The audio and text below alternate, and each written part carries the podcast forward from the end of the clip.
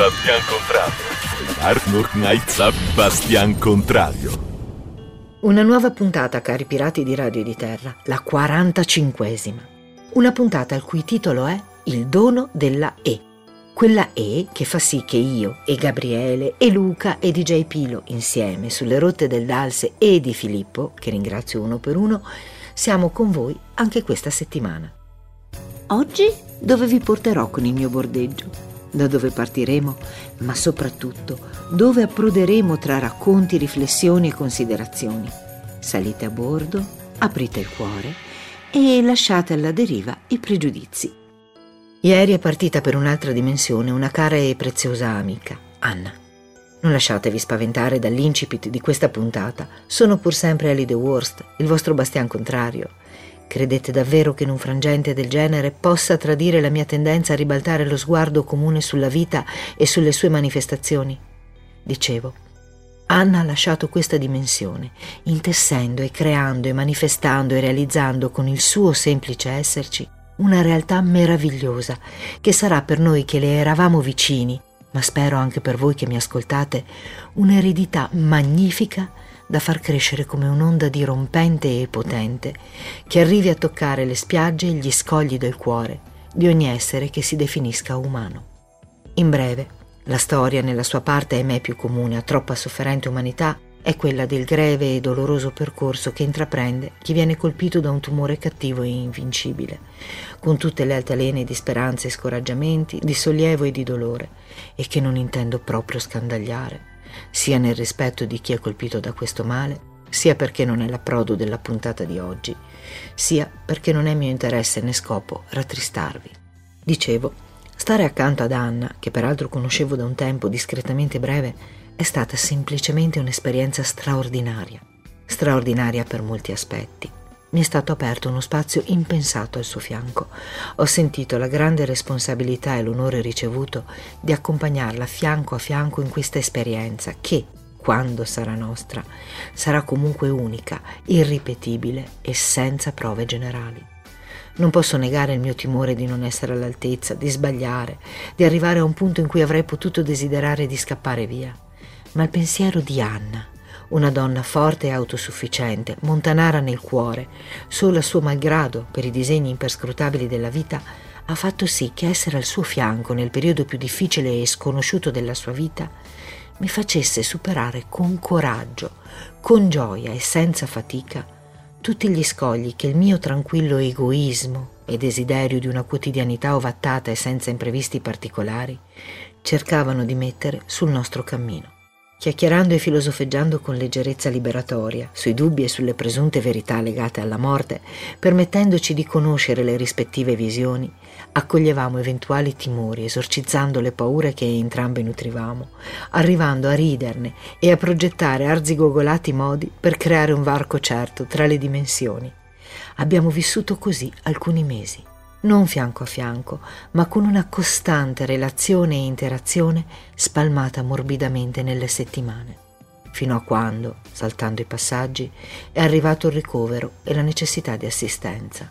Tutto quello che era accaduto prima di quel giorno, visto ora con gli occhi della visione panoramica sul passato, è stato come il competente lavoro di un contadino che esegue pazientemente tutti i passaggi per rendere fertile e prospero per tutti il suo campo. Questo ha fatto Anna, costruendo via via un cammino di speranza e coesione. Come accennato, io e Anna avevamo avuto fino a quel momento un rapporto quasi esclusivo, il che implica che io quasi non conoscessi il resto delle amicizie che l'avevano accompagnata da sempre o da stazioni più lontane sui binari della sua vita.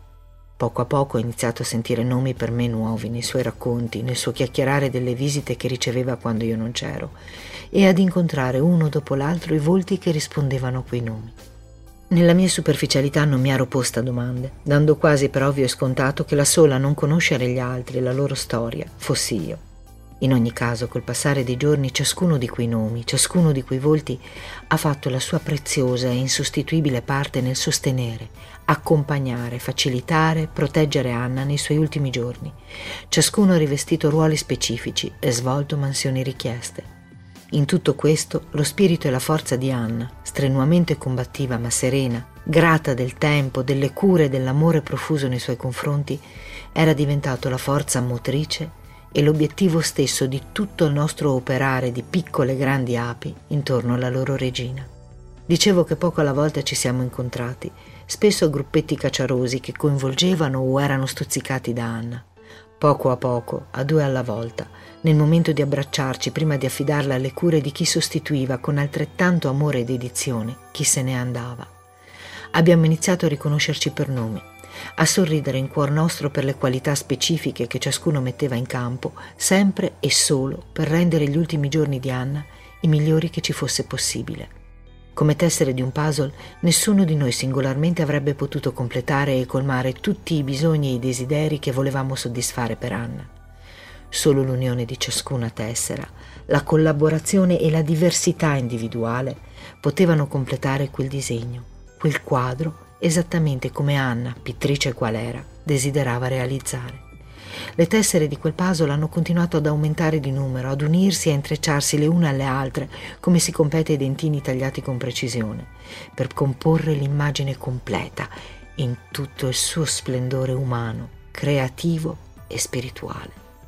È poi giunto per Anna il tempo dei lunghi silenzi e del sonno forzato, tempo per noi della presenza costante e dei percorsi interiori, momento del confronto diretto con chi ormai c'era diventato compagno, complice e riferimento. Si sa come va in queste cose. Arriva il momento in cui ciascuno spirito cerca la forza supplementare nel proprio credo. Arriva il momento in cui ci si rivela, mettendo a nudo ciò che ci è più intimo. È stata un'epifania di credo diversi, dall'intreccio di scuole buddiste di diversa formazione all'invio di protezione spirituale da parte di entità preposte, alla devozione speciale per la Madonna, ai doni di energia e luce inviati da lontano e forse anche altri che non ho avuto l'occasione di cogliere, fino a chi ha menzionato addirittura l'epurazione da un malocchio ma tutti questi individuali percorsi diversi, ciascuno risposta alla tendenza umana di trovare un senso e una forza nella vita, tutti accomunati da un desiderio di vivere in un flusso di energia d'amore, a prescindere dalla modalità del suo conseguimento, non sono stati affatto motivo di frattura, di discriminazione, di sguardi diffidenti. Non c'è stato conflitto tra le fedi, esattamente come dovrebbe essere, sempre.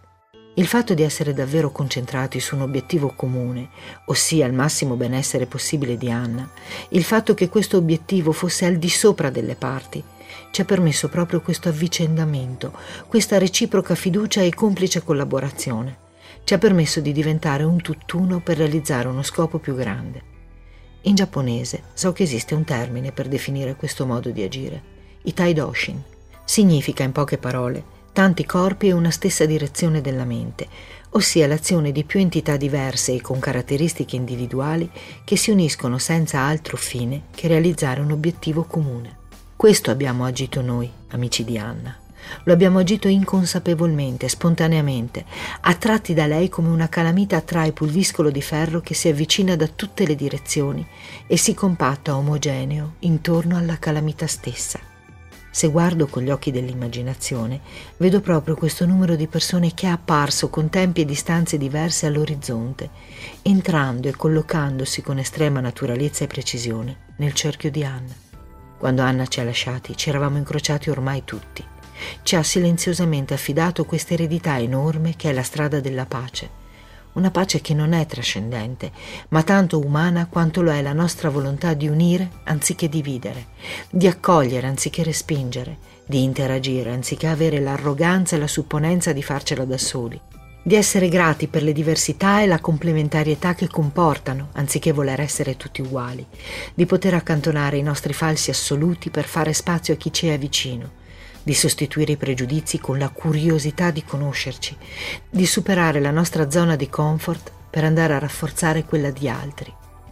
Non posso dire se noi, amici di Anna, continueremo le nostre frequentazioni, ma di certo c'è ancora speranza per questo mondo, un mondo che vedo più bello sapendolo abitato da persone così. Anna, la dolce Anna che più volte ci ha ringraziato per aver reso il più bello della sua vita quello che si era immaginata come il periodo più brutto, ci ha lasciato questa grande esperienza condivisa, questa immensa e preziosa consapevolezza di quanto la vita umana, a qualsiasi punto sia del suo percorso, possa essere preziosa in sé e per chi l'accompagna. Maestra, come lo è stata in vita, ci ha insegnato che anche la morte porta doni preziosi a chi li sappia cercare e ci ha lasciato in dono una singola lettera dell'alfabeto a fare la differenza nella vita di ciascuno. Ci ha lasciato la lettera E, la lettera che unisce, la lettera che accomuna, la lettera che rafforza, la lettera che ci permette di provare anche sentimenti contrastanti nello stesso istante, come il dolore per una grande assenza e la gioia stessa per l'insegnamento, il dono, l'eredità che questa assenza ci ha restituito. Grazie Anna, tu che non volevi che ti chiamassi affettuosamente Annina, non sei mai stata piccola e ora sei semplicemente immensa. Ecco svelata, cari pirati di radio e di terra, l'origine della silenziosa rubrica Il cameo di Anna, che sia per voi, come lo è per me, un costante motivo di gioia e di impegno sostenuti dall'esempio di Anna. Questa Anna che sono certa incontrerò grata di vita in vita. Per oggi vi auguro un buon bordeggio, iniziando a liberare le stive dalle O per far carico di E sui vostri bastimenti, così da ascoltarci su Yasta Radio al lunedì alle 19, al giovedì alle 11, alla domenica alle 23 e sui 91.5 e 98.6 in FM di Radio RCS il lunedì alle 21.